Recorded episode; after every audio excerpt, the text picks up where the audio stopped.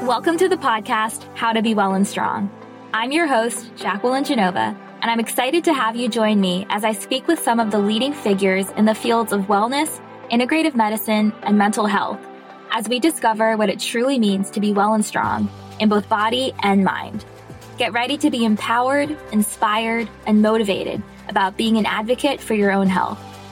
Welcome back to another episode of the show, everyone. I am so excited to be speaking with our guest, Emily Johnson, today to discuss how dysfunction in our metabolic health paves the road for chronic disease, some of the symptoms and conditions that are linked to glucose dysregulation, and tactical strategies to help manage those spikes.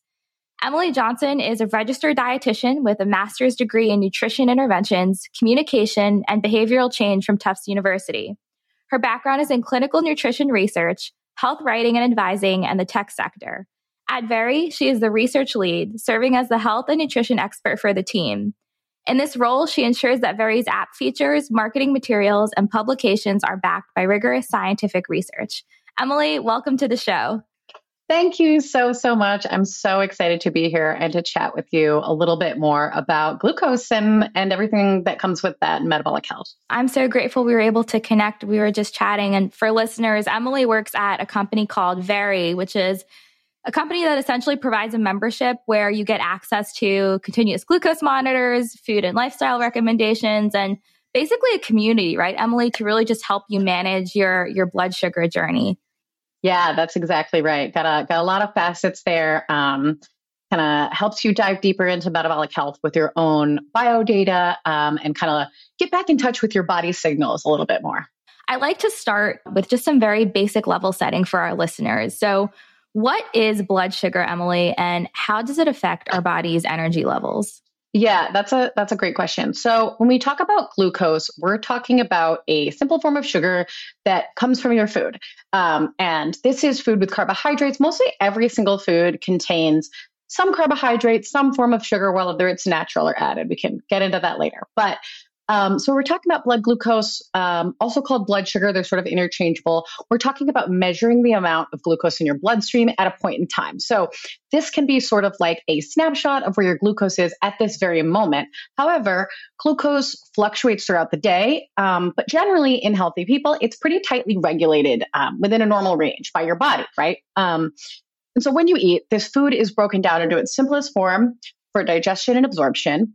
Um, and if a food contains carbohydrates, it is going to be broken down into glucose. So, as you take in food with carbohydrates, your blood glucose is going to increase, and this is normal. Um, glucose from your meal is then shuttled to your muscles and to your cells, where it is further even broken down into a sort of like a almost like the tiniest, tiniest chemical element, um, where it's used for energy. So glucose is is really crucial for energy. Um, and even when you're not eating, uh, there's always some baseline glucose level that's circulating in your blood, keeping you alive. So, glucose is crucial to be alive. At the same time, uh, it's actually really crucial for your energy levels. And what we see it Veri a lot of time with people who use our, our product um, and, and start to tap into their metabolic health is that um, a high level or a low level of glucose can seriously disrupt your energy levels, right? So if your glucose is way too high um, or it's going really low, things like that, um, you might start to feel some symptoms or you might start to feel like, hey, my energy level's out of whack. Um, and, and that may, um, without you even knowing it, be due to your glucose being out of range for you.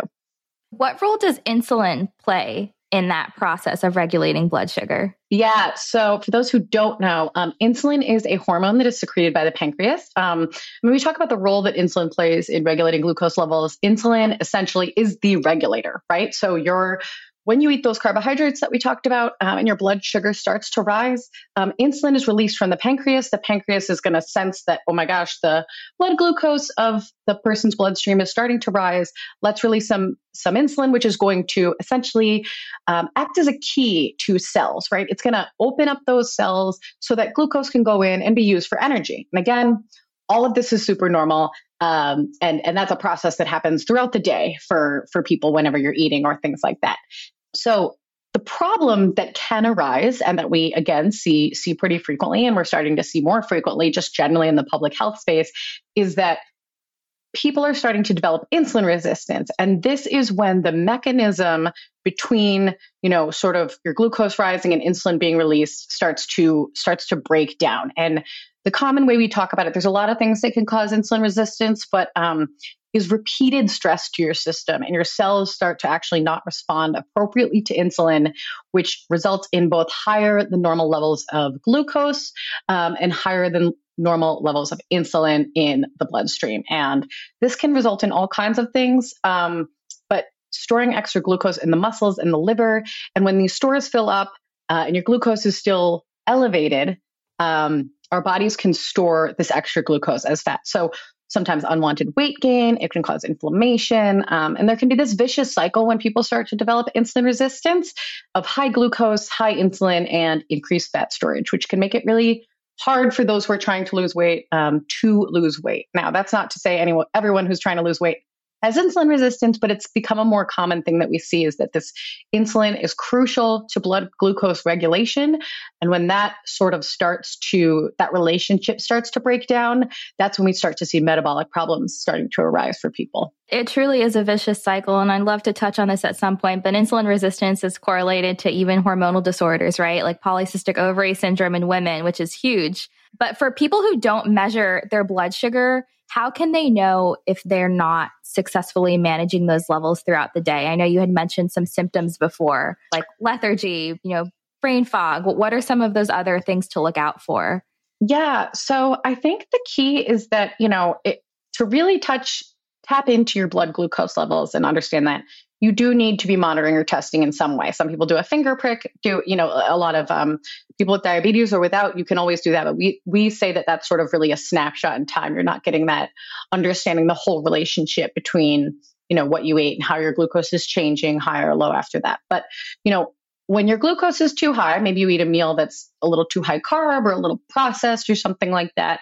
Um, you may start to feel some symptoms, like you mentioned, that are um, lethargy, fatigue, brain fog. Some people just feel really sluggish, tired, even. Um, you can feel really thirsty. Um, that's a little bit more of an extreme one, but like dry mouth might be the case if you're like after after a meal. Um, and what can often occur after a high blood sugar is that your body is trying to compensate. It's releasing more and more insulin because it sees that your blood sugar is rising.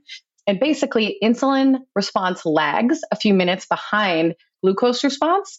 And so you can release more insulin than you need essentially for your blood glucose rise. And so after a high blood sugar, you might feel like your glucose is starting to crash. And that symptomology is also different which is includes sort of like dizziness uh, shakiness even some sweating.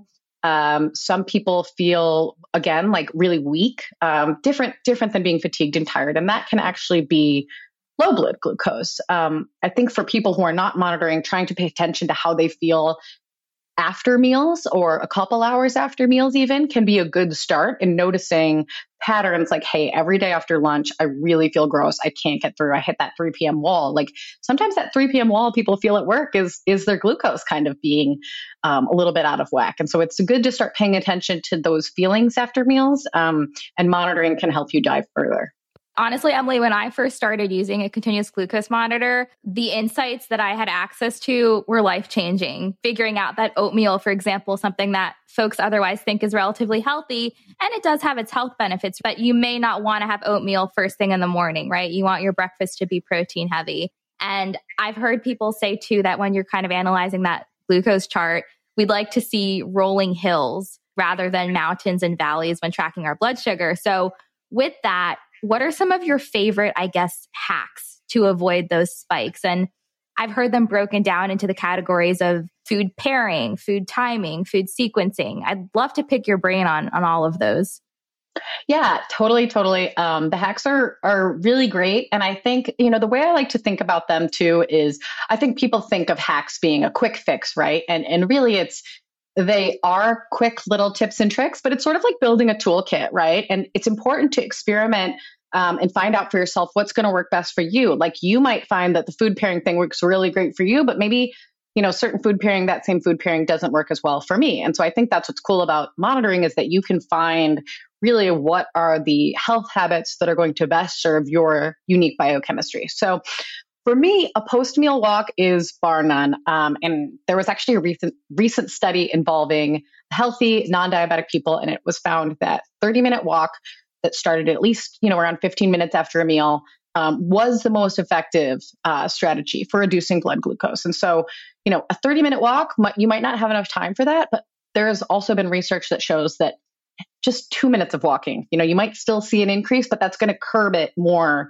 than if you had just sat on the couch. You know, if you can do five minutes around your house, if you can get outside, great. Um, so that is a big one. Um, and and really, it can be any form of exercise, right? You can do squats or whatever, just air squats at your desk. Um, Another one we talk about is giving your carbs a buddy. So, fiber, um, adding something to your carbs to uh, sort of slow the absorption of them, to slow the glucose absorption, can be really great. So, any any foods with fiber, um, even fat, can really help to slow the absorption of blood glucose. Um, and another one is along those same lines, like you talked about about food pairing, is veggies first. So, fiber or vegetables, like having a side salad as an appetizer before your dinner, can be really helpful because that fiber actually is not digestible and it helps to slow the absorption of blood glucose into the bloodstream. Um, there's other ones that work really well for people. Some people swear by, you know, a, a shot of apple cider vinegar before a meal. There's been some research to support that that can be um, really helpful in in curbing glucose and you know sometimes just cooking with it or using it as a dressing you know you don't have to drink it if you don't want to. And again i don't look at any of these one things as the thing that's going to correct metabolic health issues if that's something that you have but it's it's part of the puzzle right? It's your toolkit. You can take these out to kind of make sure that you're having better energy levels throughout the day feeling a little bit better and you're not being hit by that spike that's going to make you feel gross for the rest of your day I love all of those. Yeah, you hit the nail on the head. I'll do like a set of 20 squats or so if I'm in a rush and I have time for a walk. And you truly do feel the difference. And the apple cider vinegar, I do that. I haven't actually tested to see its effect when I have a CGM in. So that's on my my to-do list next time I have one. But for listeners too, you never want to just drink straight apple cider vinegar because it's very acidic and it's not great for your teeth. So what I like to do is I mix it usually like a tablespoon with water. I'll sip it through a straw game changer there. But you touched on it before that each person responds differently. And that's obviously in the context to those hacks, but also to food as well, right? Everyone is metabolically different. And I read a lot of research that our microbiome composition is a big factor in that, in that people actually have different bacteria compositions that process those carbs differently. So, with that in mind, do you have just a general nutritional strategy approach to really optimizing our metabolic function? Is there a certain type of diet? I mean, we spoke about food pairing, but just taking it up a step yeah, you're totally right about the gut microbiome. And that's a fascinating area of research. Could be its own podcast, right? And I'm sure you've done some of those before. But um, yeah, there really is, um, there's starting to be a lot of research, like you said, about the connection between your gut microbiome and both nutrition processing, even glucose regulation, you know, it, and a lot of it is, is pretty new and fascinating. But I think the thing, um, for me is diet diversity. So getting a lot of different types of foods, right? Like and especially when it comes to plant-based foods, fruit, uh, vegetables, whole grains. You know, we sort of have this uh, phrase of "eat the rainbow," right? Eating all different colors of foods um, is just going to get you different phenolic compounds, phytonutrients, uh, micronutrients, all of those kinds of things. And a lot of fruits, vegetables, and whole grains are um, high in fiber, which feeds your gut microbiome and helps healthy colonies of gut bacteria to grow, helps diversify your gut bacteria, um, and supports um, just again like a healthy gut colony that can help support overall health and specifically metabolic health. Um, now, there's also worth mentioning um, fermented foods, right? We know that foods, fermented foods, can act as natural probiotics. Um, and you can always take a probiotic. I understand that's you know easy. Um, but obviously if you're eating your probiotics through fermented foods not only are you going to get um, diverse sort of bacteria in there diversity of micronutrients things like that but um, it's actually can be can be um, a lot of studies show that it's it can be helpful uh, to eat them in real foods rather than just to take a pill. So that's what i would recommend a lot of the time yeah. That just made me remember this but my mom is currently working with someone who's trained in, in Dr. Nasha Winters' metabolic approach to cancer. And one thing that she wants my mom to do is have eight different vegetables each day, focus on that variety. And that's been a consistent theme across the board in all my conversations because I always like to touch on the topic of nutrition.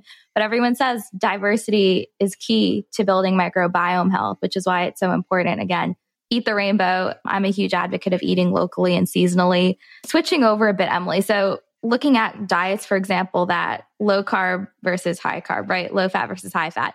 This is such a nuanced area. So, looking at that, I'm just curious on your take and how do those diets affect our long term response to insulin? So, I raise this question because I know that, for example, insulin resistance often improves promptly for most people when they begin a ketogenic diet.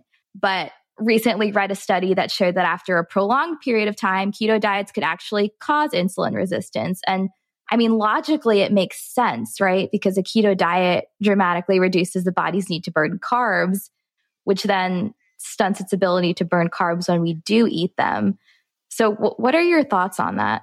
Yeah, um, yeah, that's a that's a great question, and I think that's something that a lot of our users come into contact with a lot, um, and we call it sort of like the keto or even just low carb induced uh, carb tolerance right? And and really like anything, like if you think about the way you might go into a keto diet, which is to slowly reduce carbohydrates so that your body gets used to it or whatever, right? If you're kind of easing into it, um, it's sort of a similar thing, right? Like our bodies are generally speaking super adaptive, super um, know what they need, things like that. So your body is getting used to burning um, fat for fuel in a keto state. And so when you reintroduce carbs, especially if you're not very slowly reintroducing carbohydrates and introducing them, like again, like we talked about, like adding fiber, making sure that they are um, paired with protein and fat, things like that, you are going to see some um, glucose sort of oscillations or variability that might be a little bit extreme. But again, your body will adapt to that as well after time. So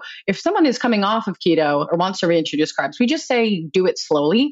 And with our our sort of perspective at Veri we're very diet agnostic, right? We want you to find the diet that works best for you. But the thing that we talk about a lot is metabolic flexibility, which is sort of training your body to be able to do a good job switching between carbs and fat for fuel because your body will use fat for fuel if you're just fasting, right? And and I don't mean fasting like, oh, I'm doing, I'm not eating for days, but you know, if I'm stop eating at 6 p.m. and I don't eat till, you know, 9 a.m. the next day. So um, if you're thinking about trying to be become more metabolically flexible, get your body to very uh, effectively use the different fuels that you give it, you know, fat and and carbohydrates and things like that. We recommend um, the Mediterranean generally, right? Diet is is usually really great because you're getting that diet diversity, things like that. Um, you're getting a lot of healthy carbs, not a lot of processed foods, but also trying to increase your your fasting window. You know, you don't have to intermittent fast, but just like let me eat my dinner a little bit earlier and, you know, have more time overnight that I'm not eating, as well as a little bit more time between meals can be helpful for kind of cultivating that me- metabolic flexibility and keeping your insulin sensitivity high. You answered my next question, and that was, you know, is there an optimal meal timing or frequency that can help control those levels? Again, recognizing that everyone's different, but I've started to actually eat breakfast first thing in the morning. So I came from this old mindset of I'm going to fast until 11 a.m., 11:30, and thinking that that 16 hour fasting window was great for me when in reality it was quite the opposite. It put a lot of stress on my body. But do you recommend that people eat breakfast first thing in the morning to optimize their blood sugar levels throughout the day? So there is some there is research to show we we know in a lot of um, like with meal timing, like you said, um, again, different things going to work different with different people because of unique biology. So we always recommend testing it and kind of doing some experiments, as we call them, right? Um, but typically, generally speaking, you are more insulin sensitive earlier in the day, um, and you are less insulin sensitive at the end of the day as your body starts to go, okay, we're going to sleep, we're ready to kind of quote unquote uh, close up shop for the night, right? And and all of your your metabolic functions and, and functions sort of slow down because you're not eating, you're not using as much glucose, you're resting and recovering when you sleep. Um, so, for some people, yes, moving your breakfast time up earlier, if your body tends to be more insulin sensitive at that time, can set you up better for the rest of the day. Um, and it's definitely worth trying. Definitely recommend it. Now, again, some people are diehard fasters. They love that. They feel their best. They feel energetic.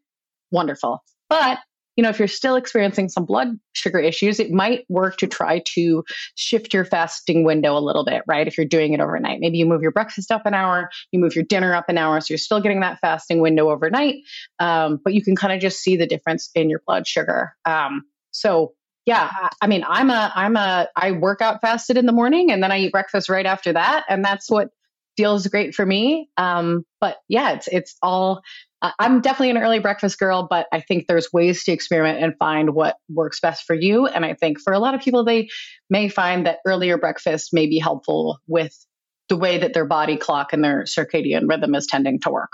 That makes sense. What's your ideal breakfast plate? What do you have? Do you have the same thing every morning? Are you a consistent person? Do you switch it up? Yeah, um, I am like same three breakfasts kind of kind of girly, but I have found that for my blood sugar, um, typically something like eggs, like two eggs, avocado on some sourdough bread with a little bit of Parmesan cheese works works great for me. You know, I feel full into lunch. Um, I don't see that blood glucose spike.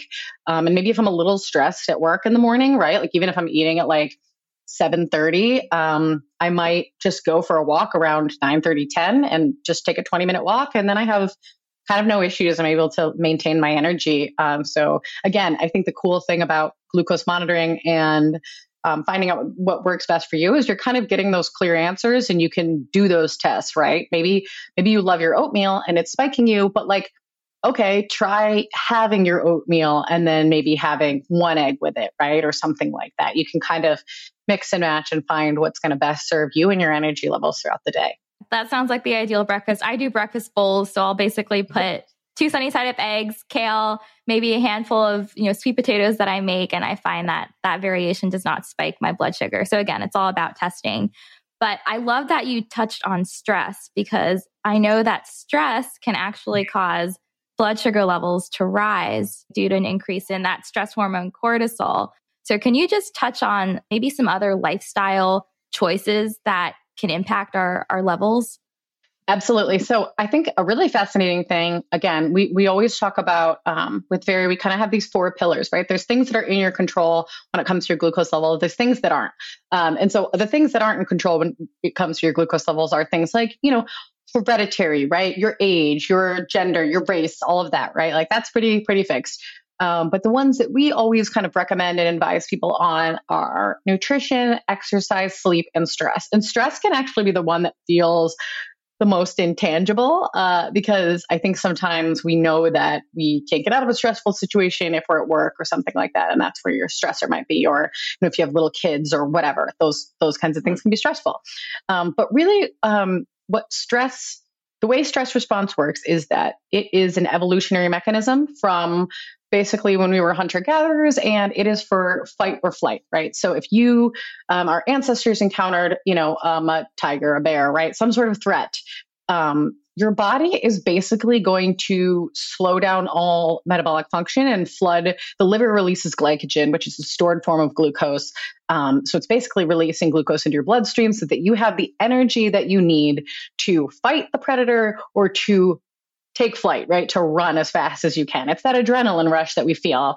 Um, and it's really served us well, right? It's it's kept us alive, but at the same time, now, right, you might be stressed in an office building and it's you're not you're not running or fighting, you're not using that energy. Um, and it can be, again, still a good response, but over time, if you're constantly feeling that stress or you're constantly experiencing really stressful situations that are spiking your cortisol and thus spiking your blood glucose, um, that chronic stress is an inflammatory condition that can increase metabolic dysfunction, increase glucose dysfunction, increase insulin resistance, um, which is basically breaking down that mechanism we talked about between glucose and insulin at the beginning. So, um, if you know you can't escape a stressful situation, right? Like we can't all quit our jobs and get a really cushy one all the time, right? You know, maybe the long term plan, but um, you know, I think to look into and to understand stress management for yourself, whether it's meditation, whether it's deep breathing, whether it's taking a quick walk, whether it's doing some yoga poses, those are all things that research has supported as helping to lower cortisol, helping to lower heart rate, and um, make you feel less stressed in the moment. So paying attention to how you're feeling when you feel stressed and what can be done to manage it is actually really crucial to to glucose regulation and can sometimes be the the hardest sort of lever to pull uh, when it comes to that kind of thing because we live in a stressful world, you know. So no, absolutely. I'm preaching to the choir here. I mean, I myself, I'm always like, oh, I don't have enough time to even just go for a five minute walk or do a five minute meditation. But truly, even two minutes a day just of deep breathing has such massive implications. And they've done studies, I think, of, you know, people who even meditate 10 minutes three times a week. The impact of that was so massive that it was measurable on on a brain scan right? And we read that literature and we're like wow this is so powerful yet we ourselves don't do it. So i think another you know consistent theme in all the conversations i've had thus far is that small habits have massive massive implications. And it's not like you have to flip your world upside down you just start with one and then you just build on that and truly i mean once you you start to feel the effects of those habits you don't want to go back e.g., being able to regulate your blood sugar and avoiding all of those symptoms that come with spikes. And I think uh, one more thing on that is I think that we all think that, you know, when you hear these lifestyle tips and tricks out there, it can get very rote, right? Like you feel like, oh, I'm going to follow this exactly. And this person says they have to meditate 10 times a day. That's what they say in their book. That's what they say on their Twitter thread. That's what they, right? And you try to copy this and it's like, oh, I, well, I fell off with that or I wasn't able to do it. And I think what's cool about the monitoring is that it lets you see what actually works for you. There's a million different ways to achieve these kinds of things, right? And you can kind of see what works best for you. And like you said, like implement those smaller habits rather than being like, I have to be really strict and do a 180 on my lifestyle.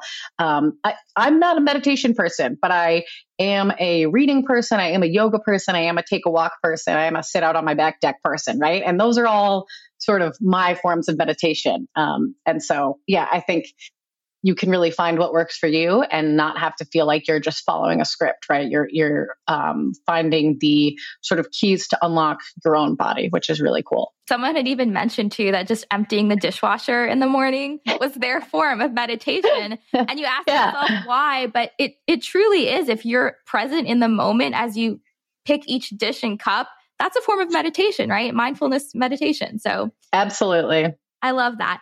And going back though, when we're measuring our blood sugar, what is, I guess, the optimal range that we want to be in? So, what is quote unquote considered a spike? And this is something that I had a little bit of trouble with when I first started using a CGM.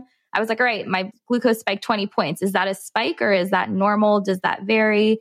Yeah, totally, totally. So uh, on the Veri app, um, if you're tracking glucose, or uh, you know, I mean, it could be with a finger stick, it could be with you know continuous glucose monitoring, whatever. Um, typically the range we have is between 70 to 140 right? There's these kind of lines on the on the graph but um, there's sort of different situational glucose ranges right? So a normal blood glucose levels um, before meals or waking up in the morning or whatever is between about 70 to 100 milligrams per deciliter. Um, and that's sort of standard where you, sh- where you should hang out right? So you might rise a little bit you might fall a little bit. Your glucose usually isn't a perfectly flat straight line. It's sort of bumps along a little bit, right? With, without any, like you mentioned, extreme uh, mountain peaks, jagged, sort of sharp and, and uh, rises and falls. Um, now, about two hours after eating, the outline that we have is it should be below 140 milligrams per deciliter. So, food is obviously going to pretty much always make your blood glucose rise at least a little bit. Um, and that, again, is normal. And I think the important thing is to try to understand a little bit more and uh, focus in on a little bit more of what is a normal physiological response. Like you mentioned, like I just ate food and it was healthy and my blood glucose rose a little bit versus a sort of um, unhealthy or maybe a problematic spike. Now, almost anyone, if you drink a can of Coca-Cola, right? You're going to you're going to see a spike. And a spike every once in a while isn't going to kill you. Like we said, it's those repeated patterns over time. So generally speaking, and it's important to note that there are not hard clinical endpoints for this, meaning that a doctor will be very hesitant to tell you, hey, don't let your glucose rise more than X, right? They're going to give you those ranges. But but based on the research, um, based on what we've seen in, in healthy Veri users, things like that, generally um, your glucose probably ideally shouldn't be raising more than about 30 milligrams per deciliter.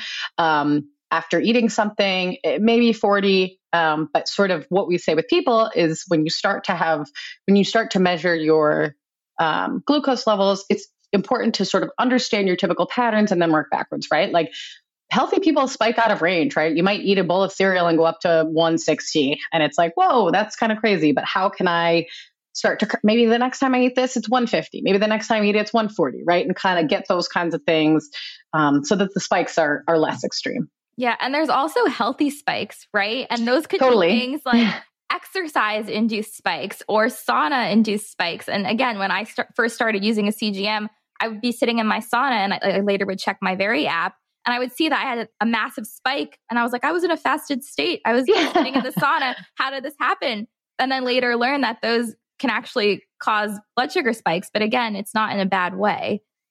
Yeah, absolutely. And again, it's sort of this like, how do we differentiate between a rise and, and an appropriate physio- physiological response, right? Because your blood glucose is is trying to keep you in a state where you have the appropriate energy um, in your in your system to keep all your muscles and cells and things like that running. So, just sort of trying to follow your patterns and differentiate between what is a healthy, um, normal physiological rise and what is a extreme um, or maybe abnormal spike that is causing your system stress. So yeah, right. definitely, definitely something that you learn with monitoring. That makes sense. And you touched on this before, but you know, when we keep experiencing blood sugar spikes over time, right, our cells stop responding to that insulin and then they become insulin resistant. We spoke about short-term symptoms associated with some of those spikes, but what can happen as a result of sustained periods of elevated glucose? And this is an area that I've become interested in, particularly with regards to the possible development of neurodegenerative disorders like Alzheimer's and obviously diabetes, insulin resistance, hormonal disorders. What is the link with all of those? Yeah, I think what's what's really crazy is that like the link typically is like stress can cause inflammation and inflammatory conditions um, can be very problematic for long term health. Now, the mechanism, meaning like the true like uh, how one biological or, or biochemical um, sort of substance causes um, uh, the downflow of like developing diabetes, type 2 diabetes, is not fully understood, but it's sort of these clusters of symptoms, right? So, like for developing type 2 diabetes, you might be like, this person has a high waist circumference, you know, over a certain amount, they have high blood pressure, um, and they are glucose intolerant and they have insulin resistance, right? So, I think the thing that we've seen is that glucose and insulin can affect all kinds of systems in your body. And as these sort of, this sort of like, um, system starts to sort of fall out of whack, it can affect a bunch of different people in different ways. You know, not every person who has glucose intolerance is going to develop type 2 diabetes, but they might have chronic inflammation. They might develop cardiovascular disease. They might have high blood pressure, like all of those kinds of conditions. They might have, you know, uh, brain disorder, we've seen Alzheimer's and like uh, neurodegenerative uh, conditions in the brain be connected to blood glucose, insulin, insulin resistance, things like that. And so we are seeing the way that this system keeps you alive and is so beautiful in that sense, but also can sort of affect almost every component of the body. And like, you know, when you talk about like um, neurodegenerative disorders or things like that, you know, complication of diabetes, which right is because of insulin and, and glucose dysregulation is that you can have neuropathy almost almost anywhere, right? Like it's neuropathy meaning nerve damage, right? Sometimes it's peripheral in your fingers and toes. Sometimes it's in, um, you know, nephropathy. You're going to have it in your kidneys, right? So it's sort of this thing that keeps everything afloat. And when I say this thing, I mean, you know, glucose balance and, and insulin keeps everything going in your body, which is like so, so credi- incredible and miraculous, but it also can uh, you know affect everything in your body negatively if we start to kind of let that harmony fall fall apart right if we start to not not take care of our metabolic health before we get to the place of being diagnosed with prediabetes or type 2 diabetes or something like that that's why I'm such a nerd in this space, Emily, because our bodies are so complex and they truly are miraculous. And when one thing is out of function properly, it affects all the other symptoms, right? So it's truly about maintaining balance. And I think one of the most interesting connections that I learned over the past few years when I first got into this topic was the link between insulin resistance and hormone disorders like polycystic ovary syndrome. And for listeners, women with PCOS have too much insulin in their blood. And insulin inhibits the ovary's ability to convert androgens like testosterone into estrogen. So essentially, it's like the ovaries are attempting to convert those androgens into estrogens, but aren't able to. And I even read a study that showed that if you avoid glucose spikes as a woman with PCOS, you can actually reduce your testosterone by 25% in a few weeks, which is absolutely incredible. So there definitely are certain populations of people, I think, that should be extra focused on ensuring that they're not experiencing those mountains and valleys on a yeah. day-to-day basis, right? Yeah, we actually um, PCOS is a great one because PCOS is a disease or a condition rather that is pretty, uh, you know, we've established it as a condition, but there's still actually um, is sort of a, a, discourse or not a clear diagnostic criteria everywhere. So it's not like a situation where across all medical systems or across all um, diagnoses, they're using the exact same measurements, whether it be blood, whether it be, you know, no, noticing the, the um, cysts on ovaries themselves, things like that. Um, are being used to diagnose. So we don't even know the extent of how many women actually suffer from this. I, you know, I think somewhere it was like anywhere from six to 14 to 25% of the female population is is suffering from this. So, uh, but one thing that they have noticed is that a, a, large percentage of women, you know, over half. I'm, I'm, don't quote me on the statistic, but I believe the study said something like 60 to 70 percent of of women with PCOS do experience um, insulin resistance, and we have seen both in our Veri users who have started to use um, a CGM for and, and have PCOS, um, a lot of people have been really been able to manage symptoms with with that. And also, we recently actually did um, a case study with a coach who was using Veri for her clients. It was a um, a, a, group of women who were having fertility struggles, whether it was lack of menstruation, whether it was trying to get pregnant, infertility, um, things like that. And they actually had several people in the program starting to use Veri and blood sugar ban- balancing methods. Um, were able to get pregnant were able to return to having their menstrual cycle. Um, so it's not you know i'm not going to say that that's the thing that will cure it but it, there's definitely a connection there. And um, we've seen people have success with it which is really really encouraging to see the way that um, balancing or stabilizing your blood sugar levels can help you in other areas of health right? In fertility health or sexual or reproductive health things like that it's truly foundational, especially with PCOS. And I think one of the things about tracking your blood sugar is it has spillover effects, right? You're going to think twice about opening your fridge at 10 o'clock at night if you have a sugar craving because it's going to show up on your CGM the next day. So I think that's a, the mindfulness component of that is huge. But when we think about insulin resistance, I mean, we know it's reversible to an extent, at least hopefully in a majority of the population is there a typical time frame i guess that someone can hope to completely reverse that?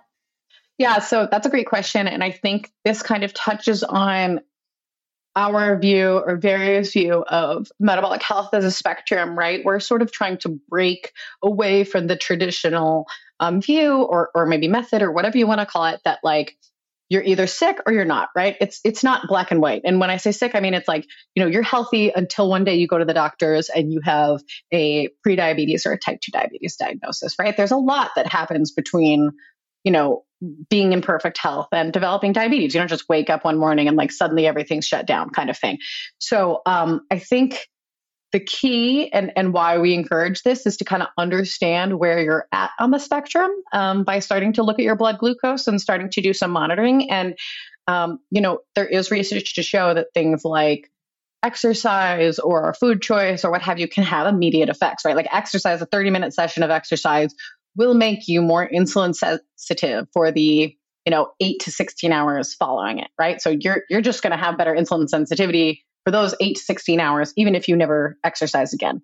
However, um, obviously, we don't want that to, to be the case. And so, for some people, it can happen much more rapidly that they can start to see that insulin sensitivity increase. Um, but it can take, you know, weeks, months, right? It's it's almost like some like if you have a lot of weight to lose, and in in that regard, you need to reverse insulin resistance. It can take months, and you know, it's about building those healthy habits over time to help you become more healthy and to maintain that better better version of health. Um, sort of the Rome wasn't built in a day analogy, right? Um, and unfortunately, there's not like a direct like six weeks and you're good to go. But um, yeah, it's little things. Like I said, little things are going to have an immediate effect. I think that's the cool thing is that you can start doing this, start monitoring your blood sugar. You can start taking action, and you'll see immediate effects, and that'll encourage you to want to want to do more, right? To want to uh, create better habits, to, to implement these habits more frequently, so that you can kind of you can be more resilient and flexible, right? So that you don't have to worry when you go on vacation and you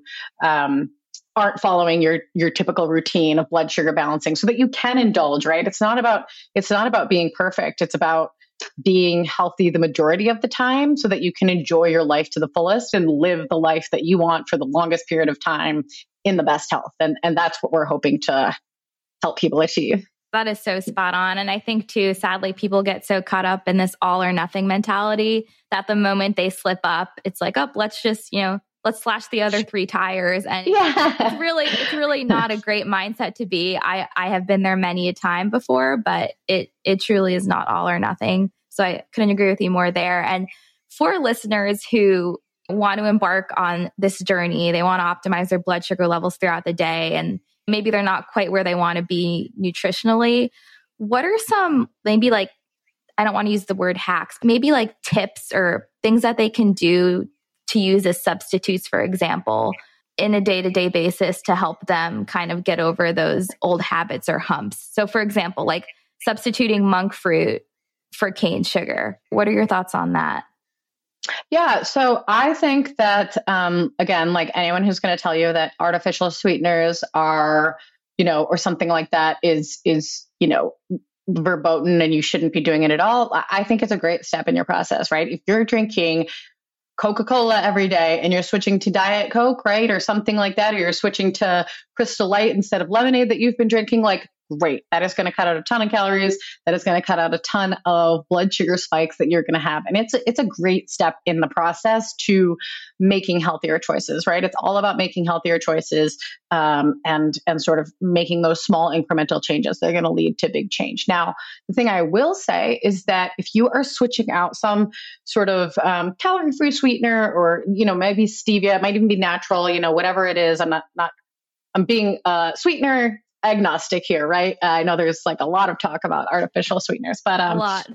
Yeah, so we're not going into that. But um, being sweetener agnostic, uh, you know, it's it's great to make a healthier choice, and it's great to take that step. But I do think that if you are not addressing the root cause of the problem, um, which is uh, uh, sugar craving or I need to eat dessert every, or I'm, you know, even if you're binging on something low calorie, that's still not a healthy behavior, right? To be binging on something that's artificially sweetened, even if it's, you're, you're still tasting that sweetness, is what I'm trying to say, right? Your brain is still getting that, you know, dopamine rush of like, I'm trying to use sugar for something, whether it's stress, whether it's emotional reasons, whatever it might be. So I think what's important is trying to understand the root cause, which, you know, might be stress, might be something else, and also trying to get at that root cause, right? So you can even cut out sugar for a little bit, reset your taste buds. Your taste buds get accustomed to a taste of sweetness. Um, and if you're just used to everything being really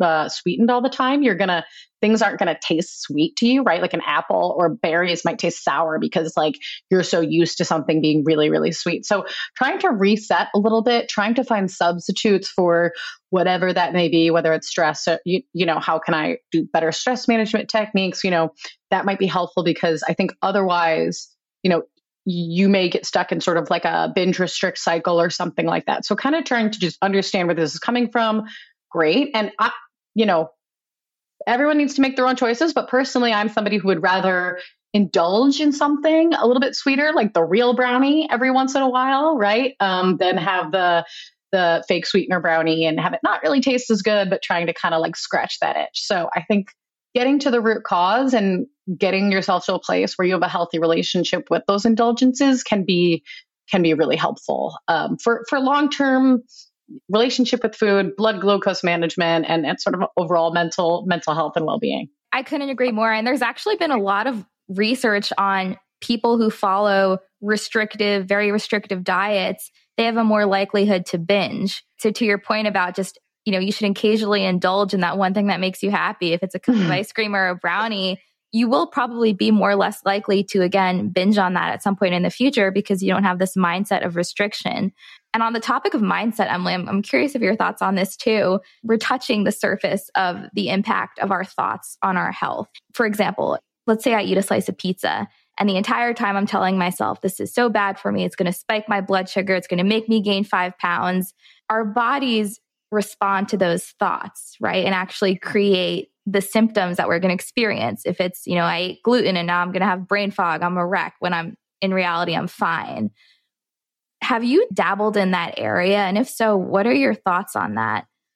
Yeah, um, I've read some studies about that, and I think it's I think it's really fascinating. And I think like getting into the way that our our mind creates or or supports or whatever it may be our reality is is really fascinating. Um, I'm certainly not an expert and i do think that for people who um, you know may have a have a real issue it is important to get to the root of the issue like i said right like there are just some things that are physiological and you might have a condition or whatever and um, it's not possible to totally just change your mindset and and fix it however it's certainly a part of the equation um, and i do think that like especially when a lot of people nowadays are coming from one program to the next, right? They're like, well, I tried X diet. I tried this, you know, clean whatever. I tried this, you know, eight month pro or, you know, uh, eight month program, eight week program, whatever it is, right? And now I'm coming to Veri. It's like you come in with this mindset of like we talked about, like the all or nothing. I got to be really extreme. I'm to overhaul my whole life.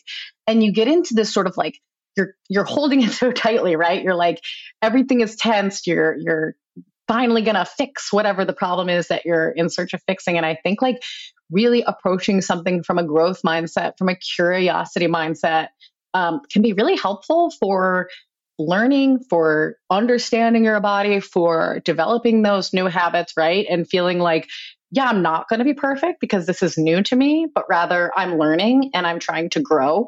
And that can really help you be um, somebody who's able to form habits to stick to it longer um, to not berate yourself for um, for failing or falling off the wagon or whatever you want to call it right? Like it's not bad failures. And i think in the health and diet space we get a lot of that a lot um, when it comes to mindset right? That negative mindset of like if i do this diet right i'm good. If i don't i am i personally am bad right? And it's like it's not all that. It's just about learning and trying to make incremental progress. And so that's where I see, at least, you know, on our side of things, the mindset set really come in and making a change there can really help you be successful at your um, health goals and forming new healthy habits. Amen to all of that. Emily, I have to have you, I'll have to have another episode with you just dedicated to mindset because again, yeah. whole other area there, massive health implications. But I, I love that and I couldn't agree more this has been such a wonderful episode. I do want to be conscious of your time. We've touched on so many important topics for listeners and what I think is truly going to be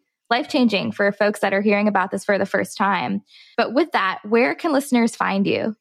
Yeah, so um, I mostly uh, operate out of the Veri accounts. Um, I, I help with that. You know, we have a the Veri stable at Veri stable V E R I S T A B L E on Instagram. Um, we're also on LinkedIn and we are on YouTube as well. So um, find us there, and you know we do a lot of all different kinds of cool and and fun uh, series on social media and um, videos, things like that, answer questions, whatever it may be. So we hope to see listeners there. Wonderful. And I will include the links for all of that in the show notes as well. And I think I shared um, a bit on my experience with Veri. I, I'm actually next week going to put in another CGM because I want to start experimenting again with a few other things that I haven't quite had the chance to yet. But I'll be sharing that experience with listeners as well. And my last question for you is what does being well and strong mean to you?